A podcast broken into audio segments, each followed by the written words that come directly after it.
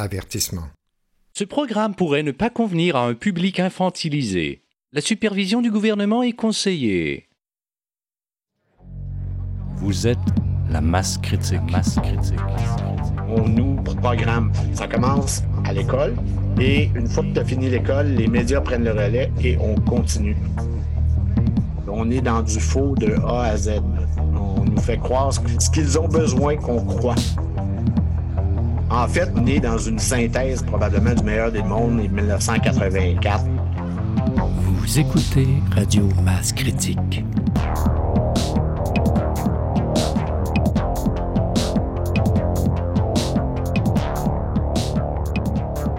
Salut Masse Critique, vous écoutez le 18e épisode de notre émission Radio Masse Critique. Nicolas Binette au micro en compagnie de Jocelyn et Stéphane Côté. Aujourd'hui, on reçoit un invité de marque, Sylvain Laforêt. Salut Sylvain. Je suis rendu de marque. Salut les gars, ça va bien? Oui, très bien. L'original. Ah oui, absolument. Il n'y a personne qui veut faire de copie d'ailleurs. fait que, on va commencer en, présentant tes bouquins. Je pense que c'est très important. C'est peut-être Mm-hmm. le plus important. Fait on a ici la déprogrammation. En sous-titre, les médias n'existent que pour recréer la réalité et désinformer. Est-ce que Et voilà. J'imagine que tu es toujours d'accord avec ça? Toujours. Euh, en fait, euh, c'est quand même étonnant parce que j'ai écrit ça en 2015, puis malgré tout ce qui s'est passé depuis, il y a vraiment pas grand-chose que je changerais à l'intérieur de ça. Euh, tu sais, il y a deux, trois trucs là, qui, euh, qui, qui m'accrochent aujourd'hui parce que j'en sais plus là, avec le temps, tu sais. Mais, mais c'est pas c'est pas des gros trucs. Donc, euh, je suis je suis quand même assez content de ça. Là. Je pense pas que je m'étais gouré pas tout. Fait que le deuxième, Guerre et mensonges. ouais. Et Ah, moi, j'aime bon. bien le sous-titre Les fake news existent depuis plus d'un siècle. Elles sont euh, désormais notre histoire avec un grand H. Ouais, euh, pour moi, ce, ce livre-là, ça va être euh, euh, peu importe ce que je vais faire, je, je pense à partir d'aujourd'hui. Tu sais, j'ai fait euh, des centaines d'émissions de télévision, j'ai fait des, cent- des dizaines, mettons, d'articles, mais comme journaliste. Puis j'ai fait deux livres, mais peu importe combien je vais en écrire après, je pense que Guerre et mensonge va rester pour moi mon legs à l'humanité. Parce que je suis convaincu à 100% que je frappe dans le mille euh, sur la réalité euh, de l'histoire euh, avec Guerre et mensonge. Et d'ailleurs, j'ai justement des, euh, des professeurs d'histoire. Tu sais, au début, quand, quand tu dis tu fais une révision euh, de fond en comble de, de l'histoire là, des deux derniers siècles, tu dis ben il va y avoir des historiens forcément qui vont me ramasser parce que tu sais euh, Surtout dans le contexte. Oui, puis, c'était pas une petite révision. J'ai, revu carrément, surtout la Deuxième Guerre mondiale. Je revoyais la série, mais ça, euh, avec les fake news, on, pouvait voir dans, dans quelle direction ça allait. Mais particulièrement la Deuxième Guerre mondiale, où je l'ai revu de fond en comble, sauf que j'ai, j'ai amené une hypothèse sur la Deuxième Guerre mondiale, pour ceux qui ont, lu et ont compris. Et, et une hypothèse qui est complètement différente euh, de ce que de ce qu'on nous dit à l'école, parce que j'ai étudié en histoire, puis c'est pas l'opposé là, mais c'est complètement différent. Mais les profs d'histoire ne m'ont pas ramassé et j'ai plutôt eu euh, des, euh, des compliments des profs d'histoire. Ça, j'en ai eu. Et des profs d'histoire, même de, de certaines universités, qui m'ont dit que ce livre-là devrait être à l'agenda euh, ou dans le cursus scolaire de tous les départements d'histoire. Donc, Comment tu résumerais ça, cette hypothèse-là, toi? En gros, ce qu'on nous dit, c'est que les nazis ont voulu conquérir tout- toute l'Europe et euh, la Russie et que finalement, les Américains et un peu les Soviétiques ont, ont, euh, ont ramené les nazis, dans le fond, à la réalité en les écrasant. Euh, la réalité, c'est que les, euh, les États-Unis, les banques américaines ont financé les nazis, tout comme les Japonais, pour détruire l'Empire britannique. Parce que les, les Américains, les banquiers américains voulaient prendre l'hégémonie, le World Order, là, qui appartenait là, carrément euh, à ce moment-là à des, banques, des banquiers britanniques, À les la Rothschilds en tête. C'est ça. Bon, ben, c'est les Rockefellers ont complètement construit toute, toute, toute l'armée allemande, et même l'idéologie nazie. Euh, il y avait les- la même idéologie de l'eugénisme euh, qui était en vogue aux États-Unis. On a transféré ça à l'arianisme, aux, aux Ariens. Mais en plus, on a, on a financé aussi l'armée japonaise. Pourquoi? C'était vraiment pour sortir les Britanniques, mais même les Français aussi, de toutes les colonies partout, qui faisait qu'on avait un empire colonial européen mené par, euh, par l'Angleterre à ce moment-là, parce que ça a été remplacé par quoi? Des bases américaines partout et des bases militaires américaines. Et c'est, euh, on a shifté euh, à Bretton Woods là, lors de la conférence des, des monnaies post deuxième guerre mondiale. On a shifté la, la, monnaie internationale de la livre sterling à ce moment-là au dollar américain. Tiens donc. Et, et, et donc, euh, ouais, ça fait que là, tu, sais, tu regardes tout ça, puis ça c'est complètement contraire à ce qu'on nous dit. Tu sais. C'est un aspect important de, pour comprendre ce qui s'est passé en fait. Hey, c'est fondamental. C'est fondamental. Entre des puissances ouais. financières. Et aussi, euh, dans le ça. but Mais- aussi de, de créer une espèce de monde bipolaire entre l'Empire russe et l'Empire, ben en fait, euh, Oui. l'Union soviétique et l'Amérique.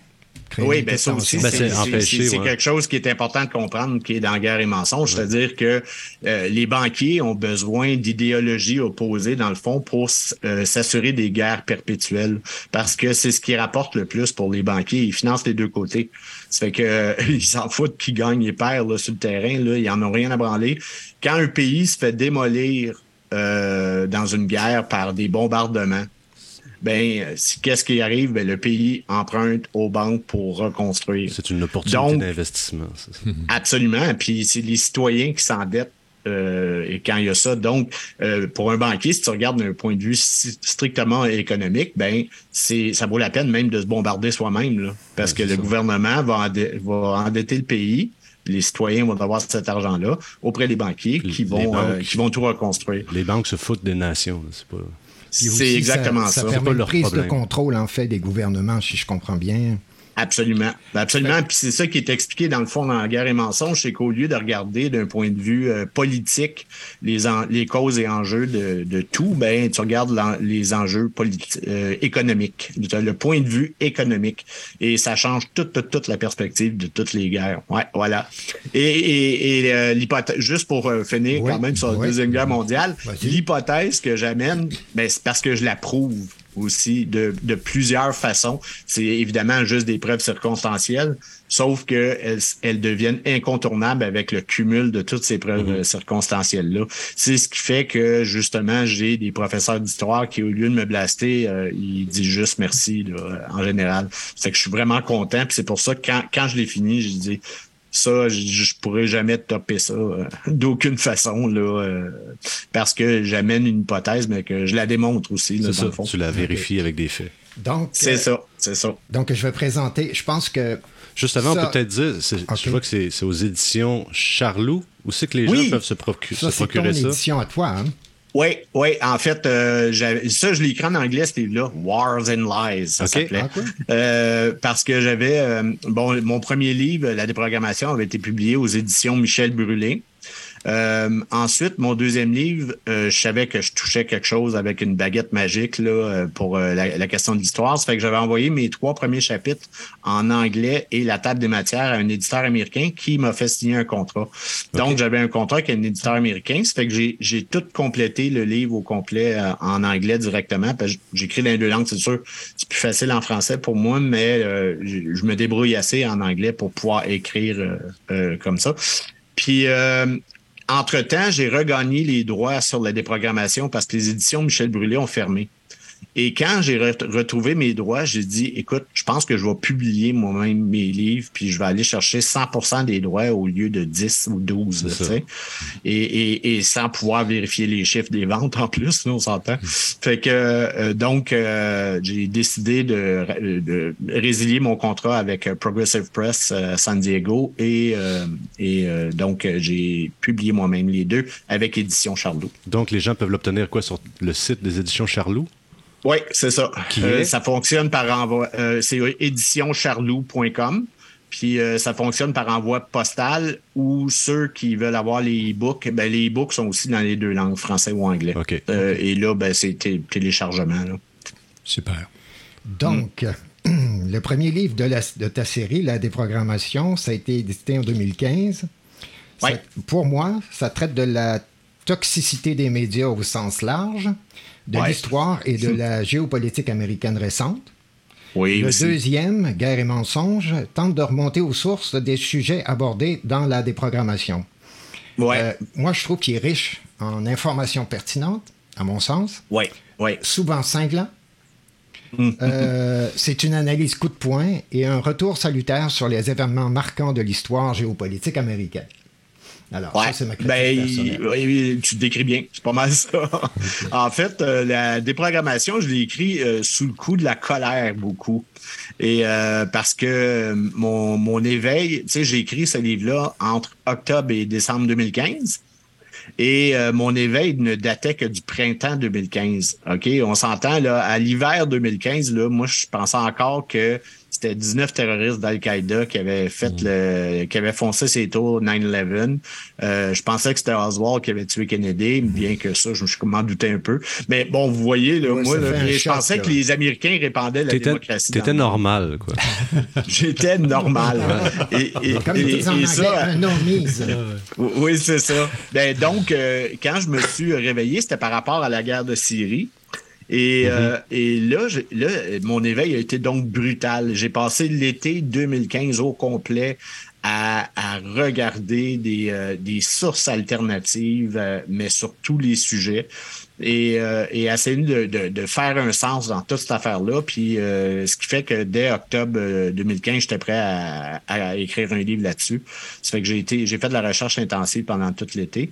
Mais j'étais encore, j'étais encore sous le coup de la colère parce que, tu sais, quand tu as 50 ans puis tu viens de te rendre compte que toute ta vie, tu t'es fait niaiser par les médias, Mmh. puis tu t'es fait niaiser par l'éducation. J'ai étudié en histoire aussi. Là, Il y a en vraiment deux versions de l'histoire. là. Tu regardes les Ah, médias officiels, puis tu vas voir les sources alternatives, tu te dis, attends, là, ça peut pas marcher l'un avec l'autre. Il y a quelqu'un qui bullshit quelque part. là.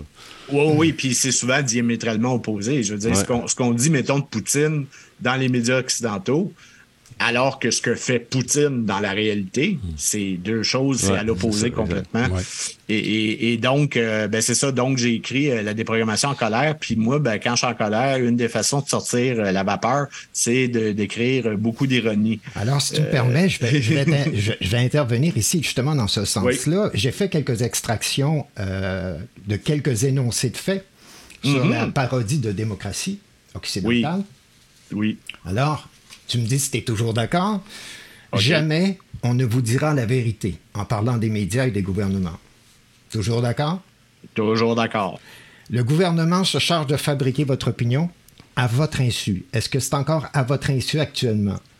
Euh, oui, oh, oui, euh, c'est sûr qu'il y en a beaucoup qui savent que c'est à dessus maintenant. Oh, OK. Ouais, c'est ça. Il y a comme un petit changement là, maintenant. Parce que ça a Oui, été écrit oui, en oui. 2015, on est en 2022. Euh, il manufacture votre consentement, toujours la même chose. La démocratie, et là, c'était euh, le- le- les aspects un peu plus euh, durs. La démocratie, là, j'essaie de prononcer, nous insphinctorise de gauche à droite, du nord au sud. Zinsphinctorise. oui, je pense que... Euh, c'est un mot que j'ai inventé pour dire enculé, mais Ouais, de façon instincté. chic. Ouais, Faire rentrer parce dans les sphincters, c'est les, les petits muscles, c'est ça. Notre seul choix est d'élire un homme de paille tous les quatre ans. Je pense que Ouais. tout le monde est d'accord. La démocratie n'existe pas. Votre vie appartient au gouvernement. Je pense que c'est encore passablement vrai encore actuellement. Je pense qu'on n'est pas encore sorti. On progresse euh, sur cette voie-là, en On n'est pas encore sorti. oui, oui, c'est ça. On- C'est en train de devenir apparent, surtout. Les médias vous terrorisent pour vous mener par le bout du nez. Et voilà. Ben écoute, euh, ça résume euh, pra- euh, pratiquement ce qui se passe tous les jours en ce moment depuis deux demi. Exactement. Exactement. Ouais. Fait que je vais Fait laisser oui, oui. Jocelyn, euh, te présenter puis te poser la première question. OK. Oui, ben là, naturellement, tu as parlé euh, dé- déjà de, de ta formation en, en histoire. Euh, tu as dit Mhm. que tu avais fait beaucoup de, de documentaires. Euh, Oui. Tu as dit dans ton livre euh, La déprogrammation, pendant cinq ans, sans interruption, j'ai ignoré les bulletins de nouvelles et presque toutes les émissions télé. De même que les journaux, petit à petit est apparu dans ma vie un élément nouveau, la libre pensée. Sans le savoir ni le vouloir, je commençais à me déprogrammer. Donc, Oui. la question, peut-on comparer la déprogrammation médiatique comme le fait d'échapper à l'influence continue et systématique d'une secte? Euh, oui, en fait, euh, absolument, parce qu'une secte, on sait, les gourous sont là pour programmer les gens là euh, et en fait les reprogrammer selon une espèce de programme qu'ils ont monté eux-mêmes, un programme maison. Mais si tu regardes, là, peu importe les sectes, les, les raéliens, les, il y en a eu ici des, des sectes qui ont été importantes, Moïse et sa gang, tout ça. Charles Manson, c'était exactement la même chose aussi. Ah C'est qu'il il programme, il s'invente une espèce de réalité, un narratif, tout ça, et par différents stratagèmes, ben, il le rentre dans la tête des gens qui ont besoin à ce moment-là d'aide, qui sont peut-être fragiles, qui ont, euh, besoin d'une béquille sur laquelle se reposer, puis qui se retrouvent pas dans les religions conventionnelles. Euh, et ils trouvent à une secte quelque chose de rafraîchissant. J'avais lu, euh, quand j'étais jeune, j'avais lu un livre sur Jim Jones, euh, sur la secte où il y avait eu le, suicide massif en mhm. Guyane de presque 1000 mhm. personnes de la, secte avec le Kool-Aid. Mhm. Et c'était, c'était, pour moi, c'était extrêmement choquant parce que je ne pouvais pas croire qu'on puisse en arriver à un tel degré de soumission à un leader, à un tel degré de de, de, croyance parce qu'il faut, faut que tu aies la foi dans son message pour aller jusqu'à boire du Kool-Aid avec lui, là, tu sais. Mm-hmm. Et, euh, et, même abandonner toute, toute, toute ta vie, lui donner tout ton argent, parce que ça faisait mm. partie de son message. J'ai besoin de tout votre argent et j'ai besoin de ta femme aussi. Et ça, euh, et il s'exilait en Guyane, dans une espèce de, place où, qui était full moustique et full serpent. Ça fait que, euh, donc, euh, oui, euh, se déprogrammer des médias, là, c'est la même chose. Il faut. C'est pour ça que j'ai appelé ça déprogrammation. Là. On nous programme. Ça commence à l'école. Et une fois que tu as fini l'école, les médias prennent le relais et on continue. et on est dans du faux de A à Z. On nous fait croire ce qu'ils ont besoin qu'on croit. Autre question, on va passer à la deuxième. Certains estiment que des individus qui éprouvent une forte angoisse face à l'incertitude de, la condition humaine se réfugient dans des explications simples, voire simplistes, les concepts complotistes, qui mhm. seraient une réponse inadéquate à la complexité de la réalité sociale afin d'échapper à leur désarroi. Qu'en penses-tu? Euh, je pense que oui. Je pense que euh, une des raisons pourquoi les gens euh, sont si lents, parce que on est, le, hmm. sens de ma question, excuse de t'interrompre, le sens de ma question, c'est actuellement, c'est ce qu'on dit des complotistes et des complotistes qui n'en sont pas forcément. Tu comprends? Oui, mais pourtant, le discours complotiste, oui, mais le discours complotiste est beaucoup plus complexe que le discours médiatique en ce moment. Oui, absolument. Euh, et, euh, et, il est plus complexe parce que la réalité est plus complexe que ce mm. qu'on essaie de nous faire croire justement dans les médias. Euh, est vraiment plus complexe parce que si tu veux comprendre l'ensemble de ce qui se passe en ce moment, si tu lis un article du Devoir ou de la presse, ben lui, il va te créer un narratif extrêmement simple où euh, Poutine est un mauvais, puis ce qu'il veut, c'est détruire le peuple ukrainien. Ça, ça, devient une game de hockey. Là, oui, là, c'est, carrément ça. les gentils, les méchants. c'est ça. T'as, les complotistes. Deux défenseurs, puis un Le monde qui suit la science. Il y a deux oui, camps.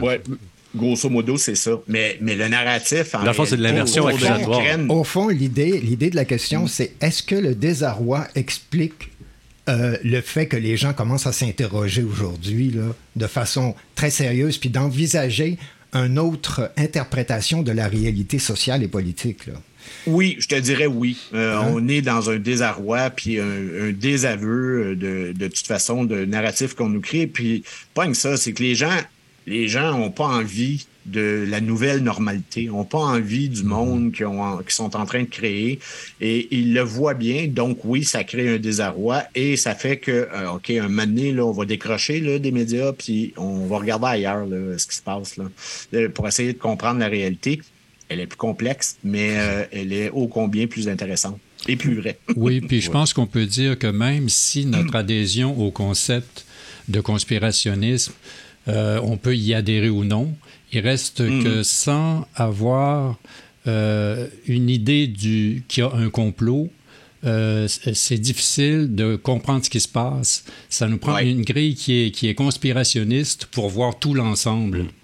Ah oui, puis, puis sérieusement... Il faut être capable de les voir, les complots. C'est complexe aussi. c'est chacune des questions est complexe. Si tu regardes toutes les implications de tout, euh, c'est parce que la ramification est tout le temps énorme. Mm. là, de, c'est à cause de ça, qui est à cause de ça, qui est à, tu sais, euh, et, Ouais. et, euh, bon, mais il faut vraiment prendre le temps. Là. Si tu veux comprendre, il faut que tu prennes le temps. C'est pour ça- En fait, moi, c'est quasiment pour ça que j'ai écrit des livres.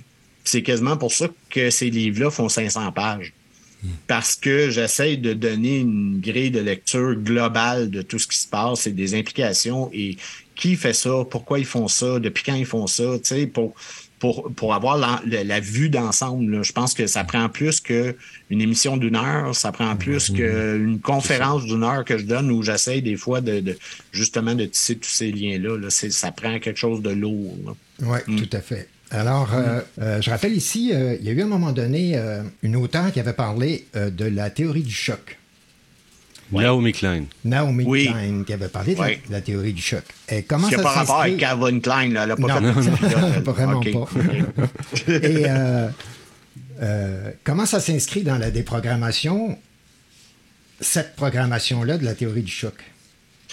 Euh, Il faudrait que tu me rappelles c'est quoi la théorie du choc La parce que j'ai choc, lu Naomi je, Klein. je te lis euh, donc, je te, je te lis la- ce que j'ai. La responsabilité politique. euh, les responsables politiques exploitent le choc psychologique causé par des désastres environnementaux, militaires ou économiques. Ouais. Les populations étant plus faciles, euh, étant plus facilement portées à accepter alors des mesures difficiles.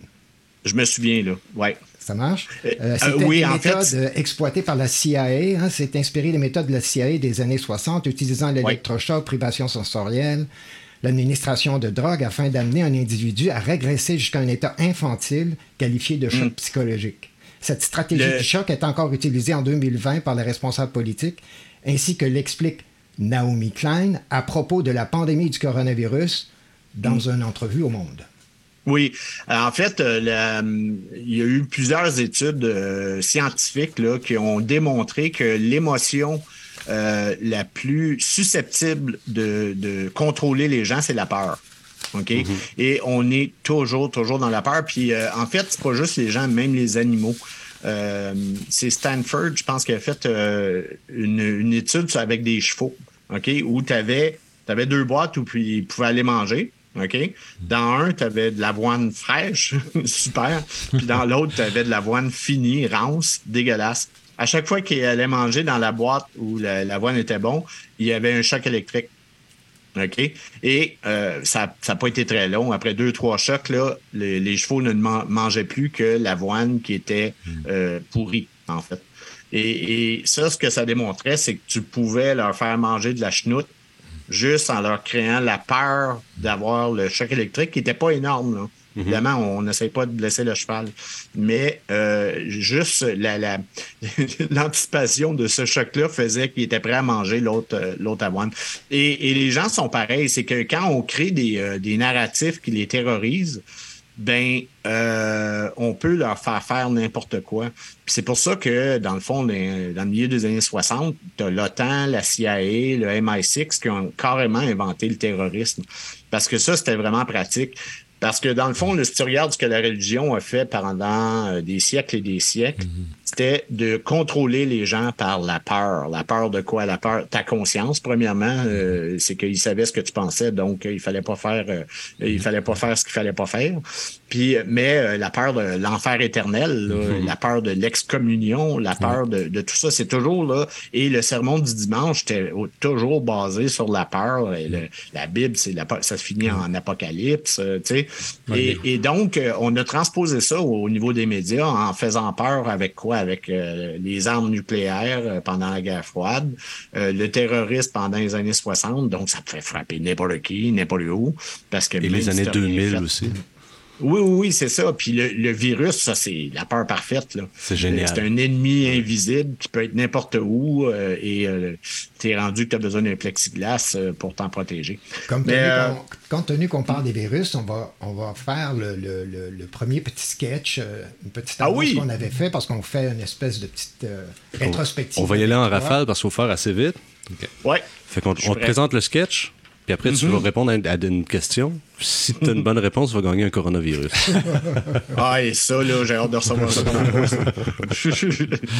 Donc le premier sketch, ça vient de notre émission, euh, notre première émission, Censure et désinformation, La Vigueur versus Carignan. euh, l'épisode 1 du 4 janvier 2022. Et C'est parti. c'est parti. Les variants pour rendre-ils anxieux N'attendez plus. Le vaccin Fairshot est la solution. Fairshot est approuvé par Santé Canada et recommandé par tous les médecins. Ce produit génique n'offre aucune immunité individuelle et collective. Peut causer myocardite, thrombose, syndrome de Guillain-Barré, insuffisance rénale aiguë, lésion du foie, paralysie de Bell, avortement spontané, ainsi que d'autres effets secondaires et la mort. Offre une immunité complète au fabricant. Excellente pub. Merci. Alors, la question, évidemment, c'est comment s'inscrit euh, dans le contexte historique de ces 20 dernières années la campagne pandémique et l'inoculation massive qui se voulait planétaire d'injections géniques COVID-19. Sais-tu quoi? Euh, en fait, moi, dans des programmations, ce que dans- mes recherches m'ont amené à voir que on avait fait souvent des tests sur l'infertilité. Euh, avec des vaccins, comment on pouvait euh, induire l'infertilité. Puis si tu remontes au mémorandum 200 de Henry Kissinger, euh, qui a été euh, publié en 1974, puis qui est sorti en 1986 dans le public, ben, tu te rends compte que euh, l'espèce d'élément de surpopulation là, qui est fake à l'os, là, mais eux autres, ils voulaient contrôler la fertilité beaucoup.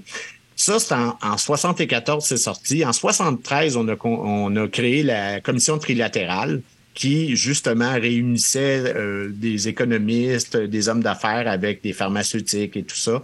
Et étrangement, tu te rends compte que depuis 1973, le taux de spermatozoïdes est en chute libre chez les hommes.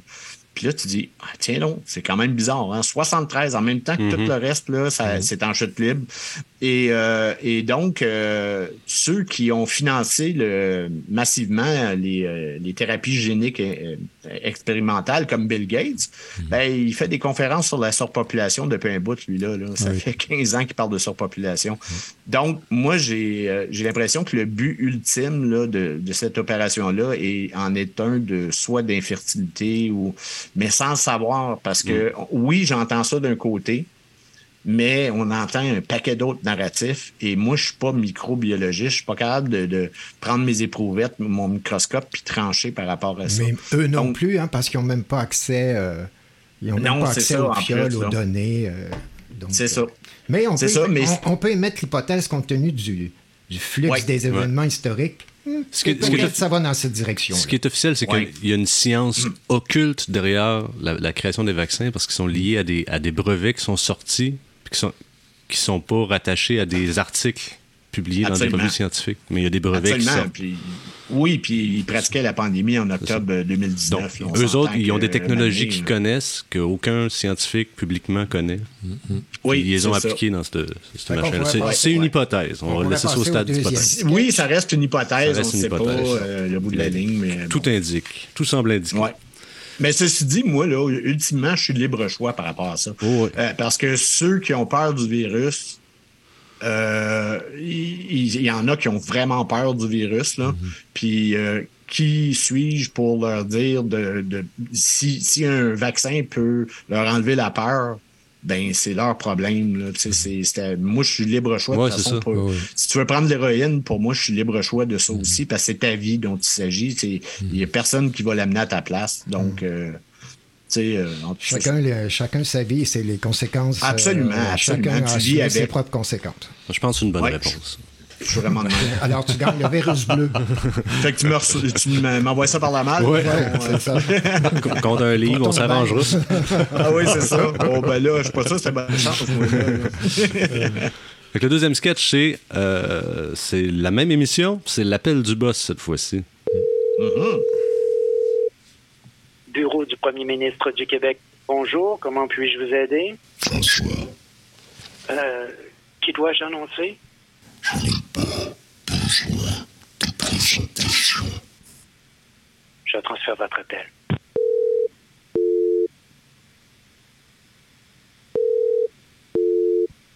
Oui, oui, bonjour, monsieur. Excusez-moi, là, je- j'ai vraiment pas pu répondre. Écoutez, là, euh, jusqu'ici, ça a bien été. On s'en est quand même bien sorti. Je pense que vous pouvez nous faire confiance, monsieur. C'est juste que là, euh, je pense qu'on atteint le noyau de la résistance.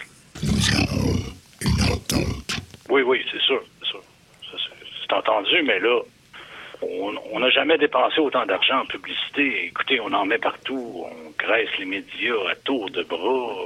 Là, je pourrais parler à Justin, faire envoyer l'armée, comme on avait parlé, mais c'est juste que c'est le dernier recours, ça, puis on voudrait surtout pas compromettre non plus qui s'en vient après. Nous voulons les Oui, oui, faites, faites-vous en pas, on va respecter les échéanciers, on va tout faire ce qu'il faut. Tous les enfants vont être vaccinés. Faites-vous en pas avec ça. J'ai parlé à mes... Bon.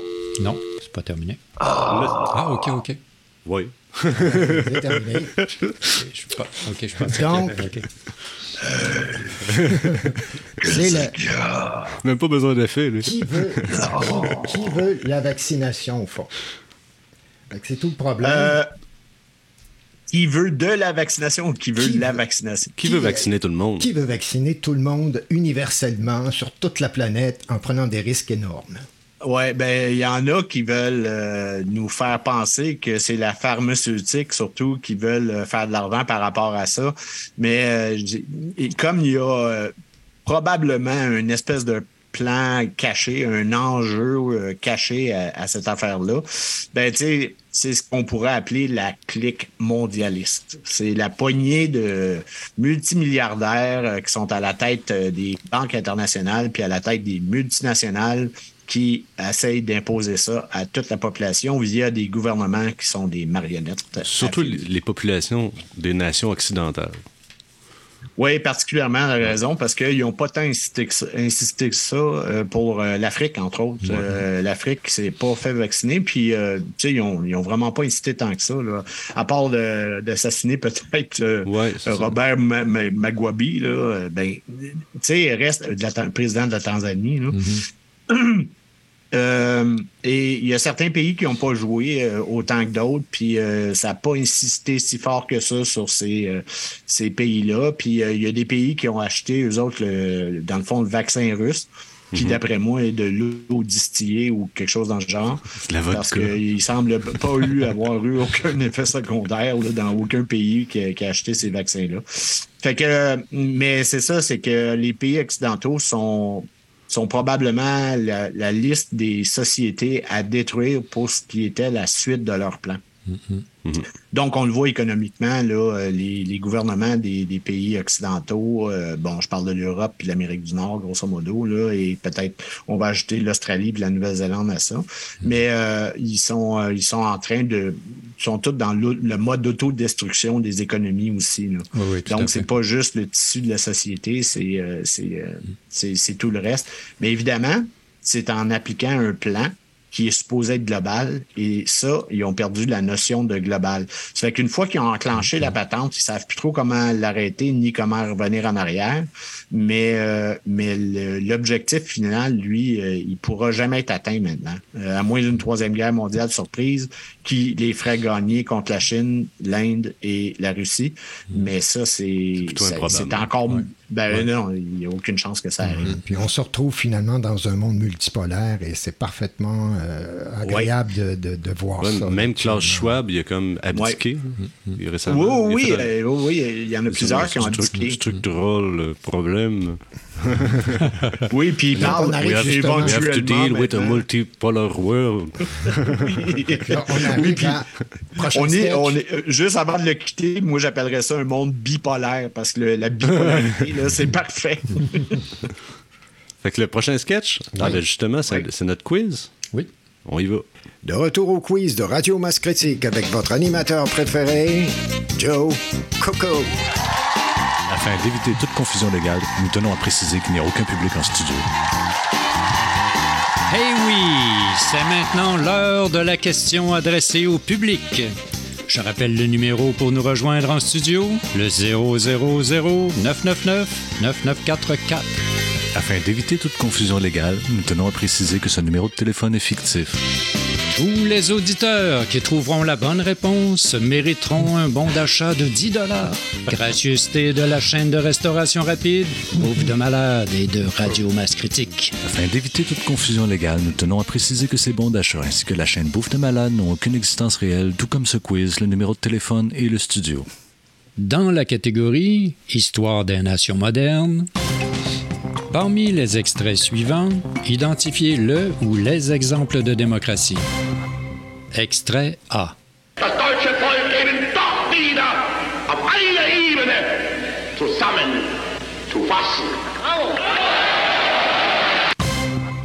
Extrait B.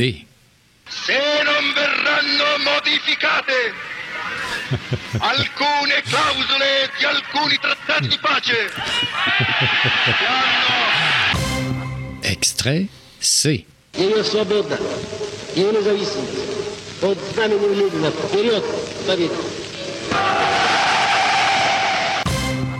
Extrait D. Les policiers vont distribuer plus d'amendes. Puis je le répète, là, les amendes varient entre 1000 et 6000 dollars par personne. Euh, moi, je pense là, c'est tout ce que méritent les gens qui ne respectent pas les consignes.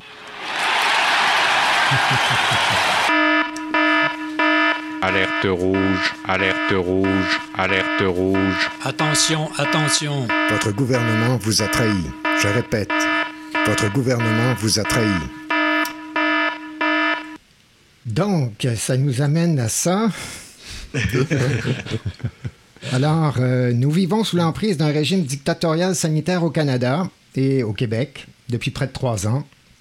S'agit-il vraisemblablement d'une des phases d'une transition planétaire vers une dictature transhumaniste allant bien au-delà de ce qu'avait pressenti Aldous Huxley, auteur de l'incontournable Brave New World?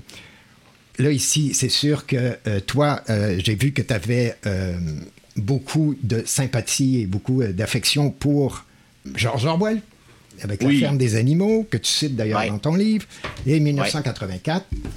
Et on a aussi, bien sûr, Aldous Huxley qui viendrait, à mon avis, compléter le tableau, en quelque sorte, par rapport ouais, à la technocratie. Oui. En fait, on est dans une synthèse probablement du meilleur des mondes de 1984, euh, c'est-à-dire, euh, oui, l'aspect technocratique euh, de, de Huxley, quand même, qui était euh, qui a écrit son livre juste à- dans la naissance du mouvement technocratique. Là. Donc, euh, et à cette époque-là, on parlait d'une société qui serait menée par les ingénieurs à ce moment-là. Et euh, les ingénieurs, c'est eux autres qui seraient le gouvernement, dans le fond, parce que c'est eux autres qui savent faire des ponts, des infrastructures, puis des trucs comme ça. Euh, donc, c'était ça qui était l'idée au début. Mais, euh, mais donc, lui, euh, il, a, il a quand même saisi euh, très bien le mouvement juste au moment où il se créait. Puis George Orwell, qui lui faisait, il écrivait de la propagande, euh, il écrivait des mensonges pour la BBC, là, les nouvelles de la BBC. Donc, il savait très, très bien euh, ce qui, à quoi servaient les médias, d'une part. Mais lui, il a eu le génie, en plus, de, de projeter ça sur, dans l'avenir, où, parce que la télévision ne faisait que commencer euh, à cette époque-là, en 48. Là. Et, mais lui, il a vu rapidement que ça va se rendre partout, dans tous les salons, puis que Big Brother va être chez Ça vous. ça allait être euh, bidirectionnel avec l'Internet. Oui, puis ça, c'est oui, c'est le côté prémonitoire là, de- d'Internet, là, en plus, là, et qui était en train de, de donner, parce que tu avais non seulement Big Brother qui parlait dans ton salon, mais il te voyait toi dans ton C'est salon. ouais. Ce qu'ils vont compléter Euh, finalement avec la technologie intrusive. Ouais, Le- ouais, le- ben, le- oui, oui, hein, oui. Les technologies intrusives qui s'en viennent bientôt. On va vous implanter ceci, cela. euh, dans tout le, déshumanisme, toute l'identité numérique et, Et euh, voilà. le, crédit soci- le crédit social qu'on veut euh, allier à ça, c'est tout à fait dans le développement euh, qui s'en vient. Mais tu sais, il y a ça, je pense qu'il y a un côté qui va être pratiquement inévitable sur l'identité numérique parce qu'il y a, il y a un je te dirais, les premières étapes de tout ça sont presque euh, dans une évolution normale, là, je te dirais, des technologies, où, euh, tu sais, il y a des choses qu'on qu'on voit encore, les cartes, euh, et ben les cartes, tu peux les perdre, tu peux, tu sais, et, et, euh, donc, euh, ils veulent tous nous mettre ça de, dans un téléphone jusqu'à maintenant tant que ça soit pas sous-cutané. mais évidemment, le problème, c'est que là, ils veulent allier tous les autres trucs avec ça, Ouais. et c'est-à-dire ton compte en banque, euh, Voilà. ton, Tout centralisé ton dans obéissance sociale. Absolument. Là, c'est la Et pression c'est là où c'est très, très, très grave. Ouais. Mais, euh, Contrôlé mais, par le cartel, les banques, le gouvernement. Dans Oui, un seul puis fichier central. Ouais. Oui, puis la, la- la- la chose qui est vraiment facile à comprendre là, pour les gens qui, qui, qui, qui veulent comprendre euh, jusqu'où ça peut aller, c'est que à partir du moment où ils veulent avoir une monnaie crypto, évidemment, ça fait partie. Une monnaie crypto, ça veut dire qu'elle n'a aucun papier. OK? Mm-hmm. Ça veut dire que si toi, tu n'obéis pas au gouvernement, c'est-à-dire, mettons, tu n'as pas payé tes impôts, OK? Euh, tu n'as pas payé tes impôts, tes impôts sont en retard. Ben, à partir du moment où ton compte en banque est lié à ton crédit social, qui est lié à ton identité numérique, on peut te fermer l'accès à ton argent, on peut te fermer l'accès à toutes les institutions, à ton travail, à, rentrer, à prendre l'autobus, parce que tu vas payer avec ça aussi. On, peut y aller sélectivement aussi. Ah ben, oui, tu ne plus acheter de chocolat. voilà. et donc, tant que tu n'as pas payé pour te forcer à obéir. Euh, pour te forcer à obéir. On en a vu un exemple avec le convoi des camionneurs, le convoi de la liberté, hmm, des, oui, des comptes. Je pense que les comptes. Je pense ça a l'air qu'ils font la même chose au Brésil. Exactement. En ce moment, et euh, on voit bien où il nous, euh, il nous amène. Là. Euh, j'espère que les gens rentreront pas là-dedans. En tout cas, on souhaite que tout le monde se, désaffilie de ce processus-là. c'est clair qu'il faut faire attention à ça. Mais en même temps, il commence à voir que les dérapages technologiques sont aussi dangereux, même pour le système, parce que quand ils plantent, ils plantent pour tout le monde. Et, et ça, tu vas avoir des hackers là, qui vont toujours déjouer les systèmes. Là. Mais j'ai l'impression que moi, je ne me fierais pas hmm. là-dessus. Je pense que je préférerais hmm. vraiment qu'on n'entre pas là-dedans puis qu'on se dise que les gens se disent non, non, on n'entre pas là-dedans. Ou qu'on présente une alternative, parce que l'identité numérique puis le crédit social, c'est peut-être un débat qu'on aura l'occasion d'avoir à un moment donné. C'est pas nécessairement quelque chose de mauvais. Le, problème, c'est que c'est centralisé dans les mains d'un seul pouvoir, d'une seule structure. Ben, entre les mains, mettons, d'un gouvernement bienveillant, ça serait tout à fait différent de entre les mains d'un gouvernement qui n'est pas bienveillant. Donc, qui n'est pas, pour, qui est pas là pour le peuple, mais contre le peuple. Si on avait, euh, on avait une, identité numérique open source puis décentralisée, ça serait déjà mhm. plus acceptable parce qu'on pourrait voir qu'est-ce qu'on peut faire avec ça. Oui, puis. Je pense qu'on peut présenter des alternatives. Oui, absolument. Mais tu sais, le côté de la monnaie papier, là, c'est vraiment intéressant parce que l'enjeu est grand là-dessus aussi. Parce que, euh, évidemment, s'il n'y a plus de monnaie papier, puis on ferme ton compte en banque virtuelle, t'es fait. Il n'y a plus rien. OK? Donc, mais si le système plante, tout le monde est fait. C'est ça. et, là, là, il est là le problème. Donc, il y en a qui commencent à dire, ben, il faudrait garder quand même des monnaies papier au cas où. Par contre, si d'un côté, on te sert ton portefeuille numérique, mais que tu as l'alternative des monnaies papier, à ce moment-là, les banques vont être obligées d'imprimer de l'argent parce que tout le monde va vouloir avoir leur argent en argent. Ça risque de faire planter les banques. Donc, l'enjeu, là, il est là. là. Il n'y a plus personne qui va vouloir avoir un portefeuille crypto si on tient par les gosses avec ça. Mais, mais, mais donc, il y a ça. Et c'est ce qui fait que c'est très compliqué, là, quand même. Mm, mm. En tout cas, on va voir comment ça va se développer euh, dans les mois et les années à venir parce que ça va aller quand même assez vite. Oui, on va se croiser les doigts. Ça me semble une réponse assez élaborée. c'est quand même pas si pire, hein? Bon, t'es rendu avec trois virus. Euh. et puis je pense à ça, les sketchs, là. Euh, avez-vous été des fans des carcasses? Non, non, non, on a vraiment, c'est une voix individuelle. OK. Ben, euh, c'est parce que les Carcasses, c'était un groupe euh, d'humoristes dans les années 70, puis euh, pas très connu, mais c'était entre les cyniques et Rock Au Québec, oui, au Québec, vous, vous chercherez. en fait, moi, j'ai connu personnellement un des ex-membres des Carcasses. Ah, et ils ont fait un disque et les sketchs se retrouvent presque tous sur YouTube à Star. Et vous allez triper parce qu'il y a des choses qui ressemblent un peu à ça. Question quiz! Il y, y, a un truc comme ça, un sketch autour de ça. Et euh, puis là, je dis, ah, on est un peu des carcasses. Là, il est, il est 2h27, il va peut-être falloir être sélectif parce qu'on a ah, encore On va y aller avec le prochain. Quatre autres. Écoute, on en fera un autre, un autre matin. On fera la suite. OK, parfait. on y va avec. Euh, on y va avec ça, on ira jusqu'où ça peut aller. Là, je n'avais pas dit c'était dans quelle émission, C'est. Euh, OK, c'est bon. C'est dans l'Empire du mensonge. Là, je suis rendu dans l'Empire du mensonge. Donc, un extrait qui vient, je vais juste faire, dire pour l'autre avant. Un extrait qui vient de Vrai mensonge et fausse vérité, l'épisode 3 du 1er février 2022. C'est le quiz de Radio Masse Critique, j'ai oublié de le dire. Là, je le dis, avec un nouvel extrait qui vient de l'émission L'Empire du mensonge, épisode numéro 5 de Radio Masse Critique du 15 mars 2022. Nous maîtrisons à présent toute retransmission. Nous contrôlons les horizontales et les verticales.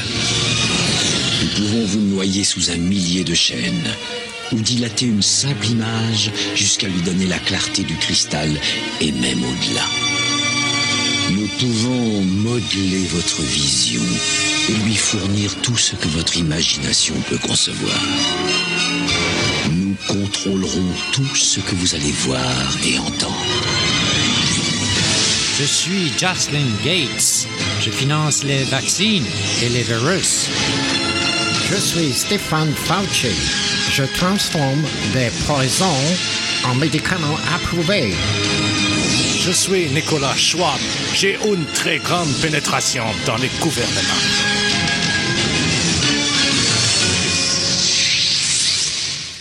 Eh bien, ça nous amène où ça? Inspectérisation de Klaus Schwab. Alors, les questions ici sont plus euh, de nature humoristique. C'est bon. Quel est le politicien, euh, la, la première, lesquels parmi les notoriétés suivantes est la personnalité psychopathique la plus machiavélique? A. Bill Gates. B. Anthony Fauci. C. Klaus Schwab. Euh, je pense que Schwab, pas Schwab, certainement pas, mais les deux autres là sont très, très machiavéliques. Parce que Schwab, lui, il expose au contraire. Il est pas machiavélique, là, il expose son programme là, à la vue de tous. là. Lui, c'est vraiment le méchant de John- James Bond là, typique. Là. Ça fait que euh, je vais y aller avec Gates. Parce que Ah ouais. Gates, en plus, il a l'hypocrisie la plus totale. Lui, il fait toujours ça dans un but philanthropique pour l'humanité, tout ce qu'il fait. Ouais. Et, et ça, ça c'est machiavélique pas à peu près. Là. Fauci, on sait que c'est une belette. Là, puis- Mais c'est venu après, ça. Bill Gates, il- il- c'était un tout croche. Puis là, qu'il y a eu le, le scandale avec le, le- comment ça, la- les lois en- en- en- contre les monopoles aux États-Unis. Il y a eu quelques scandales, puis à un moment donné, il a fallu qu'il refasse son image de marque, puis c'est là qu'est partie la Bill and Melinda Gates Foundation. Mais on peut quand même Son hypocrisie, euh, est quand même, c'est élaboré sur le tard. là. On peut Oui, quand puis- même. puis- OK, je m'excuse. On peut quand même euh, attribuer à Fauci euh, quelques horreurs. hein. Il y a le remdesivir qui a été euh, utilisé dans les Ouais. hôpitaux et qui guérit rien. Oui. Euh, Oui. et- Qui rend et malade, le- en fait. on, on peut même le suspecter d'avoir euh, tramé aussi au niveau du sida, d'avoir euh, euh, Ouais. des médicaments, mis sur le marché de médicaments horribles qui ne guérissaient Ouais. pas du tout, bon, etc. Donc, je pense qu'on a affaire à deux véritables psychopathes, sans aucun doute. Là. Ah oui, euh, oui, oui, à trois probablement. Quand probablement même Mais, mais qui fonctionne pas sur le même mode. Mais pour moi, le Fauci est comme un peu moins hypocrite. Mais il est pas moins hypocrite. Mais un- ben, pour moi, il est moins parce qu'il il a l'air moins bienfaiteur. Tu sais, il parle pas Ouais. de philanthropie, lui. Puis, euh, tu sais, Bill Gates, lui, a compris le principe des imprimantes qu'on vend à 39$, puis après ça, les cartouches sont 56. là, tu sais. Euh, Je veux dire, je me rappelle, euh, il, a, il a de- il a fait une, une- une campagne un moment donné où il donnait des ordinateurs, des vieux ordinateurs PC à plein d'écoles, plein d'étudiants, puis après ça, il fallait qu'ils achètent les logiciels. Microsoft ça, pour ça, aller dedans. Une belle là, générosité. Oui, c'est ça, il est très, très Deux- philanthrope. Deuxième question plus proche de nous. Oui. Quel est le politicien à sang-froid plus clownesque, le plus clownesque du Québec? Le docteur Euh, Horacio Arruda, le comptable agréé euh, Christian Dubé ou le docteur Luc Boileau? Ah, Dubé sans l'ombre d'un doute. Le, l'ombre nain- le le maléfique, euh, le comptable de Scott Towell, Ah oui, recyclé en ministre de la Santé. euh, le petit lutin démoniaque. Eh, écoute, là, c'est vraiment. euh, tu sais, il est rendu boss des prescriptions, puis ce gars-là a compté des Scott Towell pendant sa vie. là. Il, y a, il y a comme quelque chose de, de démoniaque, alors que Boileau, Boileau, bon, on s'entend que. Moi, je me demande comment il a réussi à avoir son diplôme. là. Je veux dire, quand tu l'entends parler, ça n'a aucun sens, euh, ce gars-là. Puis Arruda, ben, c'est pas un politicien euh, non plus. là. Mais en tout cas, Euh, il a joué un rôle important. euh, Oui, ouais. Oui. Ouais, mais Arruda, il a lâché, euh, il a lâché vite. Hein. Moi, je trouve que Mané, euh, je pense qu'il s'est mis à paniquer puis il s'est dit, OK, on s'en va pas dans le bon sens en ce moment. là. Notre plan va pas, va pas comme on voulait. Puis, euh, Oui, il avait moi, je déjà m'en vais dit- avant de manger les tomates. Là. Il y a un extrait qui circule euh, où il dit euh, Le jour où je serai plus d'accord avec les décisions de la santé publique, euh, je serai plus là. À un moment donné, il était plus là. fait qu'il est parti vite. Donc- peut-être essayé de, de se faire du sens lui-même à ce qu'il disait. On passe au prochain sketch. C'est Distraction. Le massive. prochain sketch vient de Distraction massive, l'épisode 6 de Radio Masse Critique du 29 mars 2022. On l'écoute. Nous interrompons ce programme en raison d'une alerte internationale. Ici Stéphane Côté à Ottawa. Voici un message urgent pour tous les Canadiens. Le Pentagone vient de déclarer l'état d'alerte maximale DEFCON 1. DEFCON 1. Un missile balistique russe atteindra la centrale nucléaire de Yuzhno-Ukrainskaya dans les prochaines minutes. Selon le ministère des Affaires étrangères, le Canada, en tant que membre de l'OTAN, est officiellement entré en guerre avec l'envahisseur russe. Sommes-nous à l'aube d'une troisième guerre mondiale? Rejoignons notre correspondant de guerre en Ukraine, Nicolas Binette. Ici Nicolas Binette, est-ce que vous m'entendez, Stéphane? Nous vous entendons très bien, mon cher Nicolas. Stéphane, je me trouve actuellement en pleine zone de combat, juste devant la centrale nucléaire. Un officier du régiment Azov me confirme à l'instant l'échec des batteries antimissiles ukrainiennes à intercepter le missile Kangourou, qui se dirige tout droit vers la centrale nucléaire de Yuzhno-Kranskaya. Toutes les personnes comme moi qui se trouvent dans le secteur sont condamnées, Stéphane. C'est horrible. Nous sommes profondément enterrés de tout cœur avec vous et le peuple ukrainien. Nicolas, avez-vous un dernier message à adresser à vos proches? Je tiens à dire à toute ma famille mes amis combien je les aime et à tous mes collègues de Radio Masse Critique l'honneur et la joie que j'ai éprouvé à collaborer avec vous pendant toutes ces années. Je reste en communication avec vous, Stéphane, jusqu'à la fin, si Dieu en a décidé ainsi. Ah, attendez un instant, Stéphane. Je vois un objet volant non identifié. Qu'est-ce que c'est? Un oiseau? Un avion? Non, c'est un robot, Stéphane, qui vole à toute vitesse au-dessus de la centrale nucléaire. C'est Iron Man, mesdames et messieurs! Il vient d'attraper le missile russe, mesdames et messieurs, qui allait atteindre la centrale nucléaire. Il a dévié sa trajectoire et l'entraîne dans la stratosphère. Iron Man a sauvé l'armée héroïque ukrainienne et le peuple ukrainien. Mesdames et messieurs, l'Amérique a sauvé des millions d'Ukrainiens d'un destin épouvantable. Merci mon Dieu. Merci à l'Amérique et au président Biden qui vient de me sauver, ainsi que l'Europe, de la plus terrible catastrophe qu'elle n'aura jamais connue. Et ça nous amène alerte à l'Ukraine. rouge, alerte rouge, alerte rouge. Attention, attention. L'actualité n'est qu'une mise en scène hollywoodienne. Je répète, l'actualité n'est qu'une mise en scène hollywoodienne. Ah non, mais merci, là. J'ai craint pendant un instant. ah ouais, tu y croyais? ben, Moi, dans mon temps, c'était Ultraman qui sauvait, euh, qui sauvait le Japon. Ouais, c'est ça. On l'a ramassé un peu à botte, celui-là. Alors, d'un point de vue historique et géopolitique, que penser de la guerre en Ukraine et des médias en tant qu'instrument de l'élite financière? Ah, écoute, c'est euh, on est dans on est dans c'est pareil comme la série. Le, seul problème à cette heure avec les guerres, euh, à chaque guerre maintenant qui s'ajoute, c'est que les gens sont de plus en plus au courant comme quoi les, les médias occidentaux mentent.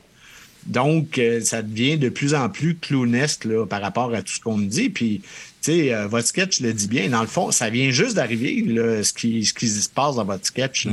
Euh, les- les- L'Ukraine a envoyé deux missiles qui ont sauté en Pologne. Ils ont tout de suite accusé euh, euh, la Russie. Malheureusement, euh, les États-Unis n'étaient pas prêts à faire la guerre à la Russie, donc euh, tout de suite, ils ont dévoilé les photos comme quoi c'était effectivement un missile ukrainien qui avait, euh, qui avait frappé la Pologne. Ça fait qu'on voit, euh, on voit dans, dans quelle espèce de clonerie. Puis Zelensky, qui au début insistait, Zelensky, le président ukrainien, insistait pour euh, dire que c'était un missile russe. euh, pendant que les États-Unis disaient non, non, c'est pas un missile russe, c'est un missile ukrainien. Puis au fil des jours, ben, euh, je je pense qu'au troisième jour, il a fini par dire ben, on ne sait pas ce qui s'est passé finalement. tu sais, au début, c'était un missile russe, il est sûr. Le lendemain, il était, ben, on est pas mal sûr. Puis euh, le quatrième jour, c'est on ne sait pas ce qui s'est passé finalement.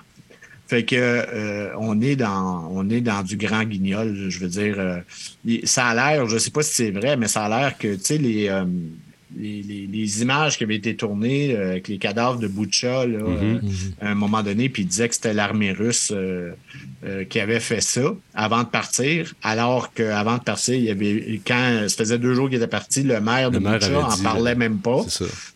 Trois jours après, il y avait des cadavres. Oui, c'est ça, C'est les ça. bataillons de représailles de l'armée ukrainienne qui.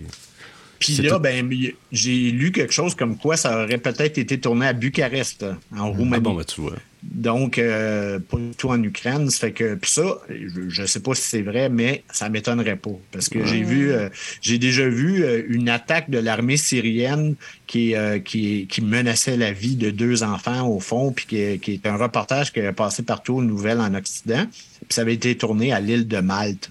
Et les deux enfants qui étaient morts dans le reportage, ben, ils étaient parfaitement vivants. Il y avait, il y a même des photos de tournage. Puis l'équipe de tournage était norvégienne. Sais, ça avait rien. C'est monnaie courante dans la propagande. Exact. C'est ça. Dans les nouvelles internationales, c'est tout, tout, le temps des faux. Ça. Oui, il tourne comme de la fiction. Butcha, je suis pas sûr parce que j'ai, moi, j'avais vu des, quand c'était arrivé, j'avais vu des photos satellites d'une journée à l'autre qui montraient les cadavres. ça avait l'air d'être, mm.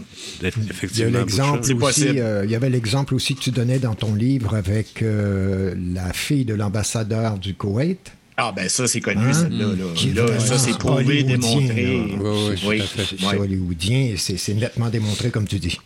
Et l'incident de la Bill Tonkin, ça a été admis aussi par Robert McNamara, qui était, euh, qui était euh, secrétaire aux affaires étrangères, là, euh, relations étrangères à l'époque sous Kennedy, puis après sous Johnson. Puis McNamara, lui, avait dit que on sait pas ce qui s'est passé dans Bill Tonkin parce qu'il accusait le Vietnam Nord d'avoir attaqué deux navires pour partir de la guerre du Vietnam, dans le mm-hmm. fond, avec les États-Unis. Mm-hmm. Mais finalement, c'était faux. Là. Je veux dire, les gens impliqués avaient dit que c'était pas vrai. C'était un mensonge juste pur et simple. C'est l'art ouais, du false flag pour euh, démarrer. Ah oui, oui. Ben, les États-Unis, c'est les artistes du false flag. Il y a eu euh, Pearl Harbor. Euh, oui, oui. Peut-être le 11 septembre. très, très en fort. En tout cas, ça a donné deux belles guerres, ça, le 11 septembre. Oui. oui. ouais. je vais en avoir des, euh, des microbes. Hein? Ben J'en ai plus, c'est trop long. Mais bon, non, mais c'est parce que tu as un très bon système immunitaire. C'est pour ça que Ah oui, c'est ça. Oui, oui, oui. oui, oui moi, j'ai pas de problème.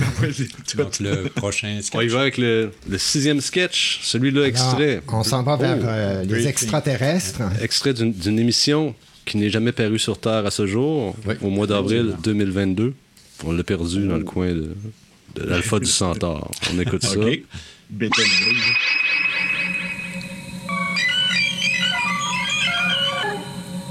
Je suis Stéphane, général draco-reptilien du secteur nord de la galaxie. Où en sommes-nous avec la Terre Moi, moi, moi je suis Jocelyn, préadamite, vice-roi du royaume d'exil virtuel de la planète K. Jaillis les humains! Ben voyons, ils sont délectables avec une sauce moutarde. Le cycle d'implantation est lancé. Quatrième, cinquième, sixième dose. Ils seront prêts à entrer dans l'IA très bientôt. Excusez, euh, j'aurais une question. Que veux-tu? Ouais, ben, moi, c'est Nicolas, je suis un petit là. Je viens de le part, comme tout le monde le sait. mon père, c'est une éprouvette, puis ma mère, c'est un incubateur portable. J'ai juste une question qui me chicote, là. Si vous faites rentrer les humains dans l'IA, là, ça veut-tu dire qu'ils vont perdre leur libre arbitre?